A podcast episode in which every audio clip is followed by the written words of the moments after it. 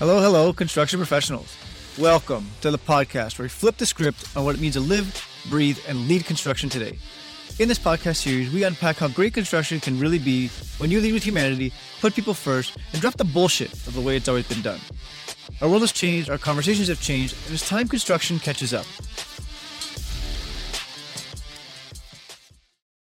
And not sharing it. So here I am to share something with you that landed with me, made me really reflect, made me really think. And if I share it with you and it sticks and it serves well and it makes you go, hmm, then mission accomplished. Ever heard the Russian proverb, trust but verify? If you have, cool. If you haven't, here it is. There's a Russian proverb, proverb, proverb, proverb that says that says, trust but verify. So I want to flip the script on that because I'm not a big fan of the word but. I want to use the framework of trust and verify because I believe it's an inclusive verification. Trust and verify. What does that really mean? Here's what it means to me. This made me curious and say, when you hear information from somebody else or other sources, it becomes really easy for us to agree, disagree, make meaning to it, take a position aside on it. Why? Because our brains are meaning making machines, and that's what they're designed to do. And all of our knowledge, experience, and skills that we've learned throughout life allow our brains to process data so rapidly fast that within milliseconds we've made the decision on the position of A or B. So I heard the situation and I'm now going to side with this scenario versus this scenario.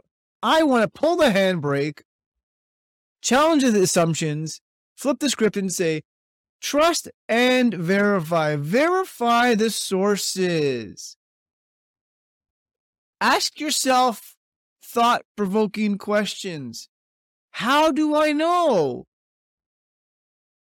this is accurate or inaccurate? What do I really know about this person? What do I really know about the source? What do I know about the situation? And actually dig in, like write the stuff down.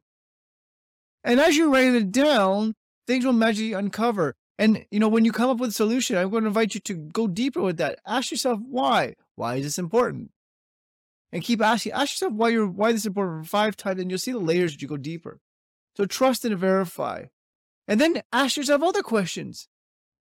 What if my ideologies and philosophies are wrong? What does it mean then?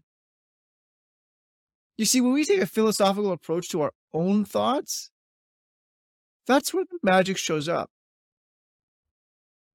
So trust and verify.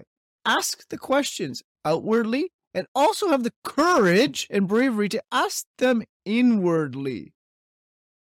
Because when it resonates inside you and it makes the hair on the back of your neck stand up and things stop you flat, you might take a different position.